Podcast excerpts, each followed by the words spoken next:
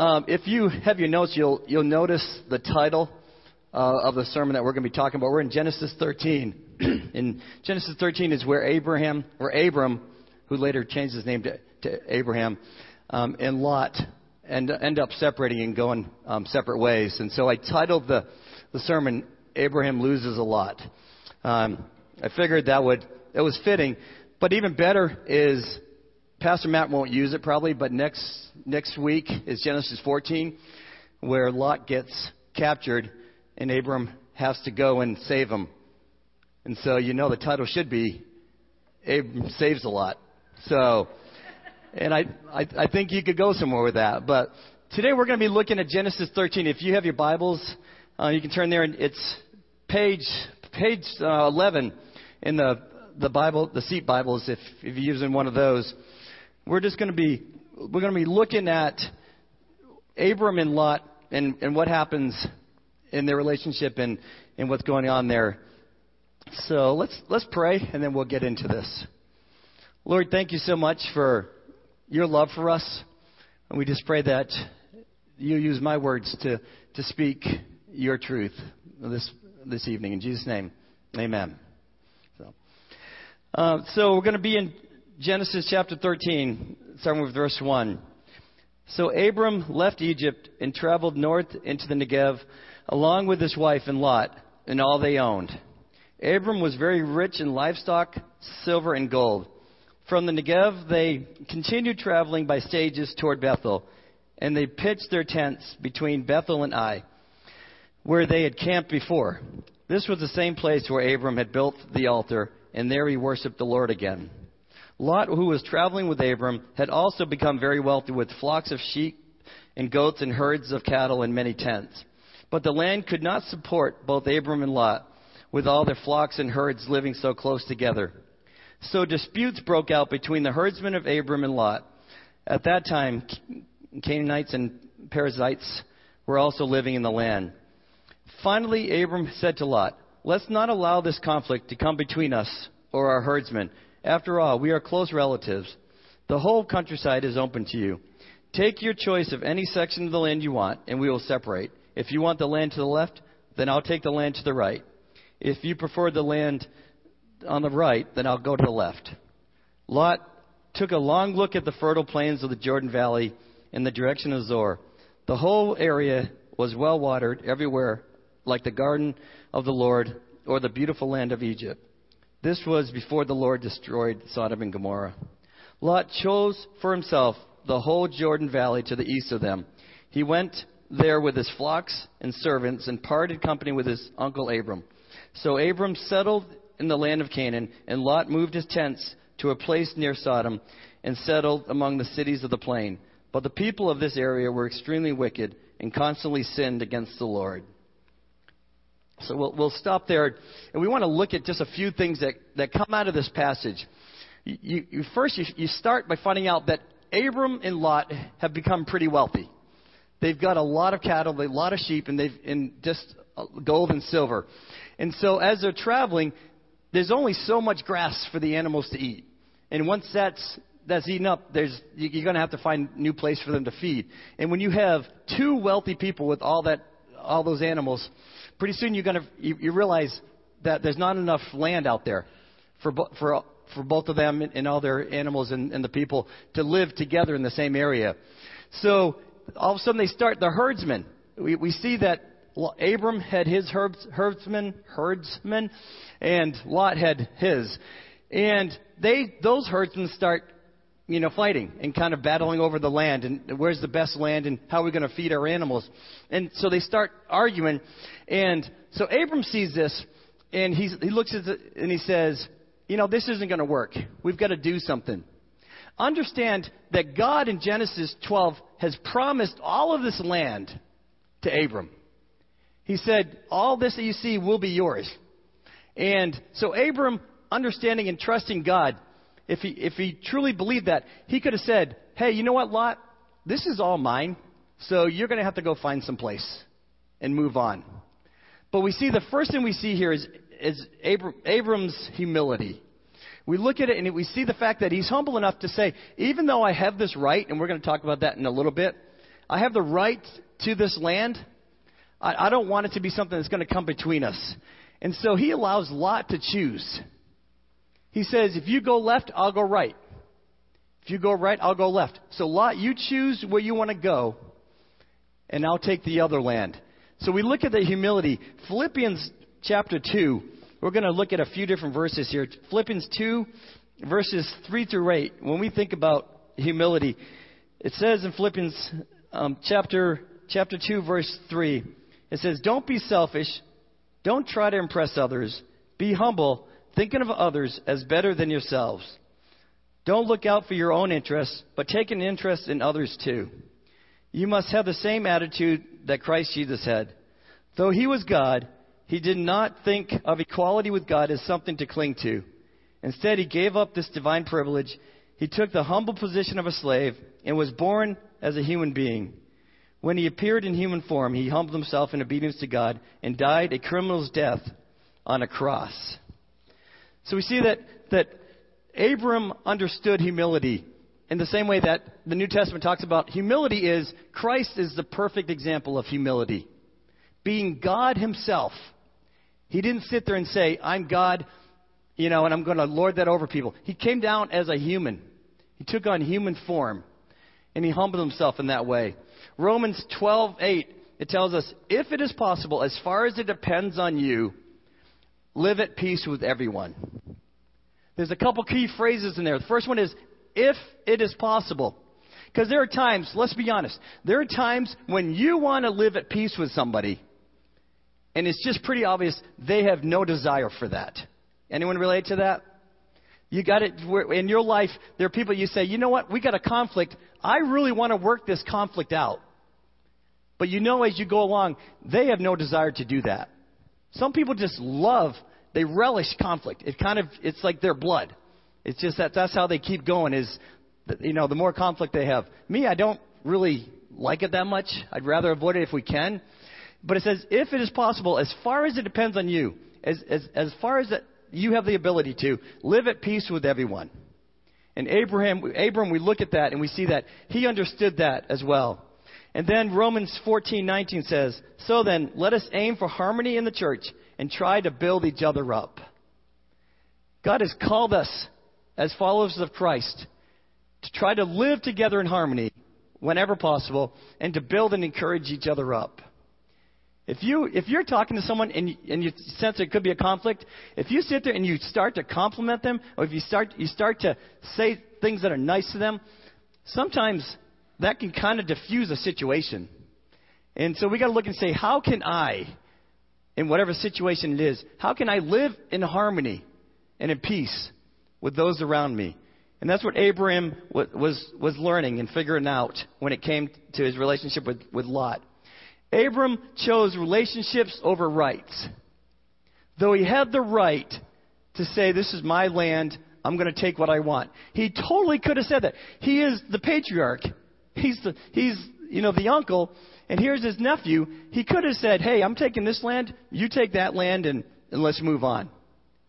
But he decided, you know what? I'm just going to save this relationship from the beginning, and I'm going to say, here, you choose, and then we'll, we'll go our separate ways. He put others first. It's kind of like a nice customer service model. I've always thought that if I ever owned a business, I would want to hire people that understood customer service that they put the customer first and they say, you know what? No matter what, the customer has to be right unless it's really ridiculous. And so, and we know some of those situations. But I, when we were in um, Nicaragua, we came back. We stayed the night in Chicago, and it was late. It was probably 11, 11 o'clock, and it was late, and, and they were hungry. And I said, "All right, let's go get something to eat." We went to this fast food restaurant. Just it was just like a block or two away. I'm not going to mention the name um, because I don't know if that would be right, but the initials are BK. Um, and so, um, so we went to this unnamed uh, restaurant, and the restaurant was closed, but the drive-through was open. So we pull up to the drive-through, and you know you get up there and the squawk squawk squawk squawk. You know you don't know what they're saying, but you just kind of pretend you do. And they say, "Can you hold? Can you hold on a second? So we're like, "All right." A couple minutes later, they come back on. No joke. They come on and they say, you know what? Could you just come back in five minutes? I was just like, and my, I was like, are you serious? And they said, yeah, can you just come back in five minutes? I was like, no. And so we just left. I was just like, this is crazy. So we ended up finding a steak and shake and, and had a much nicer meal anyway. So, um, but it was just kind of strange when we think about the fact that if you're going to put other people first, you know, across the board, obviously they didn't quite understand that. And it wasn't like they were busy. It was closed inside. We're the only one in the drive-through, you know. So it's kind of like that was just kind of strange. Um, but when we look at that with Abraham, he understood putting other people before himself. And then another thing is you look at um, in verse seven, it talks about the fact there were two other groups of people that were there watching. And so as Abraham was was you know going through this whole situation, he looks out and he sees these other people who aren't followers of God and he sees that they're observing and they're watching what's going on. And so he has this understanding probably that, hey, you know what? We're going to be a witness on how we handle this situation. Because how we handle this is going to show, you know, what followers of God are like. And so in the same way in our lives, we got to think about when we have conflicts, look around and say, are there other people who don't know who Christ is? And are they watching to see how you handle conflict? Are they watching? How do you handle that? And, and do they see a Christ like attitude when it comes to conflict? And that's what Abraham might have been looking at when he handled when he looked at this. So Lot, we look at it and says he walked by sight. Genesis 13:10 it says that he looked out and he saw the land and he said, "Boy, that land over there looks really good. I mean, it's lush. It's it's perfect for for feeding the, the animals. It's perfect for growing crops. And we look at that and we say, that wasn't a bad thing. It wasn't bad for Lot, for Abram to go to Lot and say, choose the land, left or right. And he looks out and he goes, wow, that land looks really good. So when, you can't really condemn Lot for saying, that's good land, I'll take that. But it's the whole idea, we've heard the analogy, grass is always greener on the other side. And that's kind of, in a sense, you know, what happened here remember when I was probably in third, third, second or third grade. We lived in these apartments and, and we shared a driveway with another house right next to us.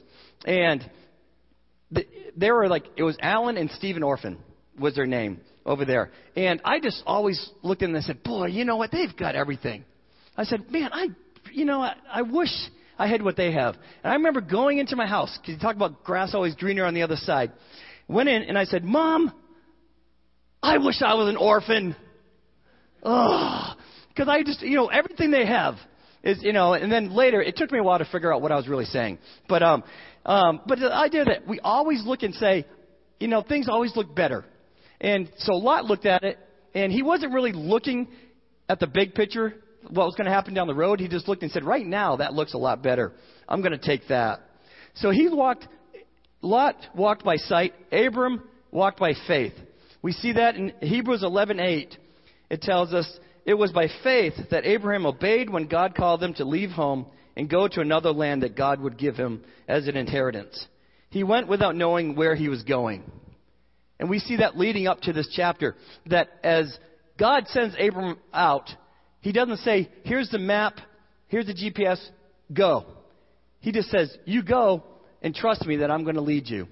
And Abram gets up and he goes and he, and he has faith and he trusts God as he follows, you know, where God's going to take him. So, um, 2 Corinthians 5 7 says, For we live by believing and not by seeing. We live our lives in a way that honors God by believing, not by seeing. Not necessarily what our eyes see, but what believing in what God says. Because sometimes what we see isn't always what God has planned for us. He's got a better, better picture. He's got a bigger picture than, than we have. And so the question I have is do you put your trust in yourself, in your money, your status, in your, in your relationships?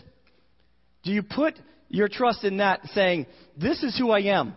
Because of where I'm at in my job, that is who I am. And that's where I put my trust in. Or do you put it in your money? Do you put it in a relationship? Or do you put it, that in God? Because a lot of those things can be taken away. Our money can be taken away. Our job can be taken away. And if we put everything in that bucket and that's taken away, our, our foundation collapses. But if we say, I'm putting my trust in God and I'm going to trust Him over these other things, not to say these other things are bad, but if they take the place of God, they can become bad. So if we, we say, God, I trust you, I'm not going to trust in these other things for my happiness. I'm going to trust in you for that. And then, uh, so we have two men and we have two choices. And in the following chapters, we start to see the results of those choices for Lot and for Abram. You start to see what happens. In um, Genesis 12:7, it, it, it talks about it. It's that he could have told Lot. Again, Abraham could have told Lot, you know, here it is. Um, I'm taking this. I'm entitled to it. We live in a world of entitlements, don't we? It's just weird. You look at the news, and it's like I'm one of these people that's kind of like I don't watch the news on TV, and but I'll, I'll sit there and I'll get on the internet and I'll kind of look through the thing, and sometimes I see these stories, and I'm just like, I've got to research this because this makes no sense. You ever seen a lawsuit that was an actual lawsuit, and you sit there and go, how in the world does a court even waste their time with that? One of these lawsuits, when we talk about entitlements, two siblings in, in 2009, Stephen and Catherine Miner, they sued their mom. They're 20 years old. They sued their mother because she didn't send her son a care package in college. She refused to buy her daughter a homecoming dress. And then they didn't send, she didn't send money and a birthday card to her son. He opened the card up and there wasn't, you know how it is, let's be honest. When you're younger, you open that card up and you're kind of, kind of waiting for a check or something to fall out. And you open up and it just starts singing to you or something. And you're like, what the heck? That was a waste. And you just kind of shut that and you go, wow, come on. Well, they sued their mother because she sent a birthday card without money in it. And obviously the, the judge, you know, threw it out. Thank God there's a couple sane judges out there still. But the interesting thing about this was they're 20 years old. They're suing the mother because of these things. They lived with their father in a $1.5 million mansion. That's where they lived when they had this, they made this lawsuit against their mother. So you think about entitlements, and you think about what, what is going on in our world today. Occupy Wall Street was a big thing um, a few years ago, 2011. A young man was out protesting, saying the government should pay their, his college tuition. He's out there holding up signs, government should pay my college tuition. When they pressed him as far as why, he said, because that's what I want. And that was his reason for being out there. And I started thinking about it. I said, well, I want the government to pay for Rogaine, Rogaine treatments, but that's not going to happen. You know, seriously, if we want to go there, let's think about what is it that I could really use. But we think about the entitlement. And a lot of times in our lives, we think we're entitled to things. In the same way, sometimes it happens spiritually to where we think God, that we're entitled to things from God because we do certain things. God, if I do this, if I come to church, and I suffer and I come at least twice a month, you know, you owe me something because I could be sleeping in or I could be doing something else. If I actually come to church and then I give the, in the, the offering when it comes by, God, it's going up. Pretty soon, you know what, there's going to be a checklist of things that you owe me. And we start to feel that way. We, we start to feel like I'm entitled to things because of what I've done. Not understanding that God has already done everything for us. It's for us to understand what, what, is, what Christ has done on the cross for us. Not that we're entitled to anything, but the fact that God did it in spite of the fact that we aren't, that we don't deserve it. But the sense of entitlement that we have, a lot of times we get, we get caught up in that. and so Abraham didn't have that. He didn't get up, get caught up in that whole thing of, of that entitlement thing. He allowed, hang on, sorry. He allowed Lot to choose my kids were younger, they'd always fight over like who got the bigger piece. No one can relate to this, right? Who got the bigger piece or like that. So we decided that we were going to have it like this, real simple. One kid cuts, the other chooses. It's really simple. Nobody wants to cut, right? you know, but I tell you what, the person who was cutting was going to sit there and they were going to get, you know, to a millimeter. You know, like they're going to sit there and go, if that, if if they were cutting and choosing, then it was going to be like, little p, like that. All right, I'm choosing. But if it's like they're going to choose, I'm going to make sure that they don't get a, a, a slice more than what I'm getting. And so, and so that's the way we did it. So we, we have it like this. But the cool thing here is Abraham allowed Lot to cut, and then he allowed him to choose. So he had, Lot had the, the best of both worlds. Hey, Lot, here's the land. Cut it, choose it, and then, and go. And that's, that's the way Abraham looked at that. So, a couple things. So, I look at this and we say, so Genesis 13, we understand a little bit about Abraham losing a lot. Uh, how they went and they separated and went their separate ways. And as we look at Lot and we look at what's, what's going on there, Lot looks out and he sees the great land, but the land is near Sodom and Gomorrah. Now, trust me, there aren't a lot of people who don't understand that Sodom and Gomorrah is not a great name. Uh, you don't see a lot of parents going, "We should name our kid Gomorrah." We should, that would, I think that's biblical. You don't see that. Right, Sodom and Gomorrah is not a good thing. But Lot looked out and he saw this land and he said, "That's good land." It was, and it says it was right next to Sodom. And as you look further on, as you go through the chapters, you see that not only did Lot set up camp next to Sodom, soon as you look later on the chapters, Lot is living in Sodom. And so it talks about it's, it's ironic when you look at Scripture and you look at um, toward the end of the New Testament. The Bible talks about the, the fact that Lot was a righteous man. The Bible calls Lot a righteous man, but yet he got caught up in the things that we get can get caught up in as well. That you get, you get in there and you get close to sin, and it really starts to affect you and your family. And so here's Lot. He's moving off to the land that looks great, but it's, it's in, in a land that's filled with a bunch of wicked people. And so that's what we got to understand is Abraham understood and he said, I trust God. And as Abraham went, he lived in a tent and he moved as God directed him to move. So we ask ourselves, what does this mean for me? The first thing is God versus greed. Do we want God or do we want things? Is it, is it the things out there that we want, the money and, and the whatever it is, or is it God that we're seeking at first? Faith in God or, or, or the things around us? Because anything can become, become an idol if we're not careful. We can we got to be careful with that. And then the, the second thing is if you're blessed with a lot of different things, if you're blessed with wealth, if you're just blessed with you know health, whatever it is, what is your attitude if you were to lose that? If God has blessed you with certain things, what would your attitude be if you were to lose that? That would tell you where you put your trust. If your trust is in those things, then your attitude is going to be anger and being upset about the fact that it was taken away. But if your trust is in God, you're going to sit there and say what Job said in 121. Naked I came into my mother's womb, and naked I'll leave. The Lord gave me what I had, and the Lord has taken it away. Praise the name of the Lord. I'm going to be totally honest with you. That probably wouldn't be the first thing I would say if God were to come and take everything away from me. It would be something that I hope my heart would get to, but I, I think the first reaction would be, this isn't fair. This isn't fair. And that's where we look in and say, if our trust is in those things, we've got to be careful because if that's taken away, we're going we're going to crumble. So then the second thing is is heaven our home or is earth our home? Do we have the mindset as followers of Christ that we are aliens and strangers in this world?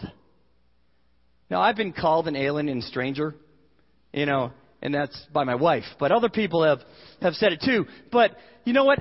We're not talking about strange like, you know, like that person's just really weird. But aliens and strangers as far as you don't belong here. You, we we fellowship with God do we, do we want fellowship with God or do we want approval of the world? Do we want people in the world to approve of us and like us over having God be pleased with us?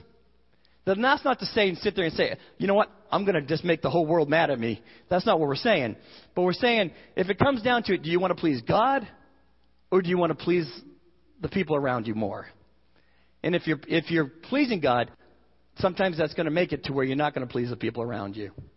And we talked about Abram, he lived in a tent, built an altar to God, and wherever he went, he realized that where he was at wasn't his home, that God was going to keep moving him. Lot went and he settled in and he said, I'm here. And, and a lot of times in this world, we get the mindset that this is it. This is all there is. What we have here in this, this world is all there is. So I'm going to settle down. I'm going to make as much money as I can. And I'm just going to live. Where God is, is telling us, if you're a follower of Christ, you need to be pitching a tent. Because, this is a temporary place. There's a home that we're going to that's so much better than where we're at now. So Lot settled in, became part of the culture. 1 Corinthians 15:33 says, "Don't be deceived. Evil company corrupts good habits." Lot was a righteous man, but he got corrupted by the things around him. As you live around that wickedness, it can start to corrupt you. And so we've got to be careful how, who we're surrounding ourselves with and you know what's what's affecting us who, who's affecting our lives and john 17 16 tells us they are not of the world, even as I am not of this world. And then Philippians 3:20, for our citizen, citizenship is in heaven, from which also we eagerly wait for a savior, the Lord Jesus Christ. Our citizenship is in heaven. When we went to Nicaragua, it didn't take long for people in Nicaragua to say, these people don't belong here. Especially when you're as white as I am. All right.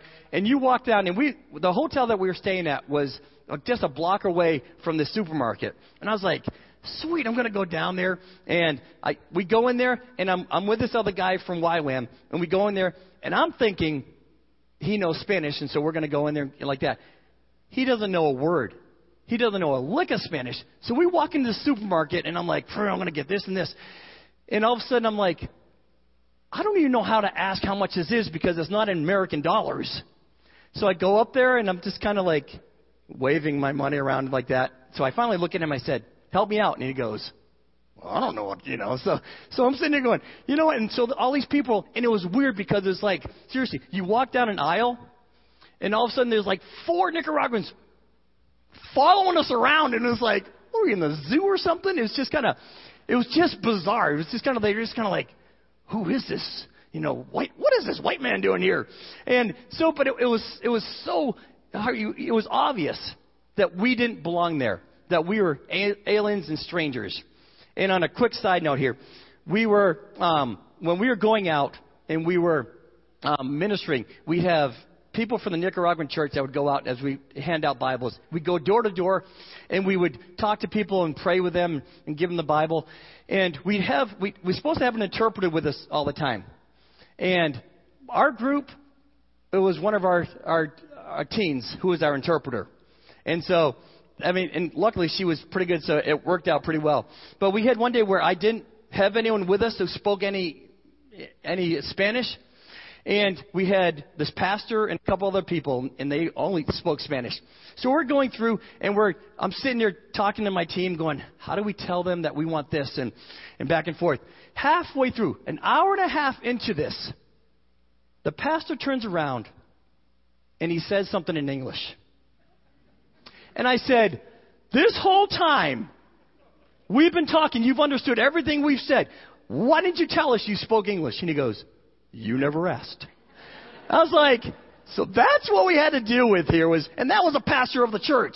I mean, how, how bad is that? But, but when we're there, it was obvious we didn't belong. We were aliens, we were strangers in a land there.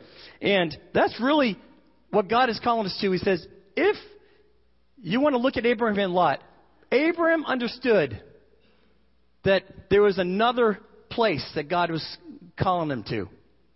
There's, this earth isn't where we're going to end up.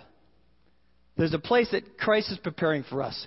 And as followers of Christ, we have to understand that and not get settled in and start to set up camp thinking that this is it.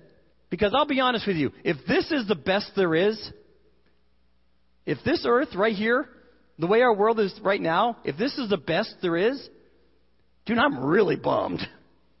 I'm, I don't know about you, but I'm really bummed if this is the best it's going to be. Praise God, I don't believe that. Because what the Bible tells us, that there's a much better place waiting for us. So I want to encourage us to keep our eyes focused on God and understand that we're in a temporary place. And as we think about Abraham and his humility, and we look at Lot and some of the choices that he made, understanding we're in a temporary place, and God is preparing a much, much better place for us. Let's pray. God, thank you that you are preparing a place that's so much greater than anything we can imagine. I pray that as we think about that and we think about how we're living on this earth, that you would help us to live in the humility that, that you modeled when Christ came down to this earth as God, but humbled himself as a man and gave up his rights so that we could become children of God. Lord, we just praise you and we thank you for that. Pray that you help each one of us here to understand that we're not entitled to anything that you give us. Lord, that you bless us because you love us. And Lord, we love you and we just praise you in Jesus' name. Amen.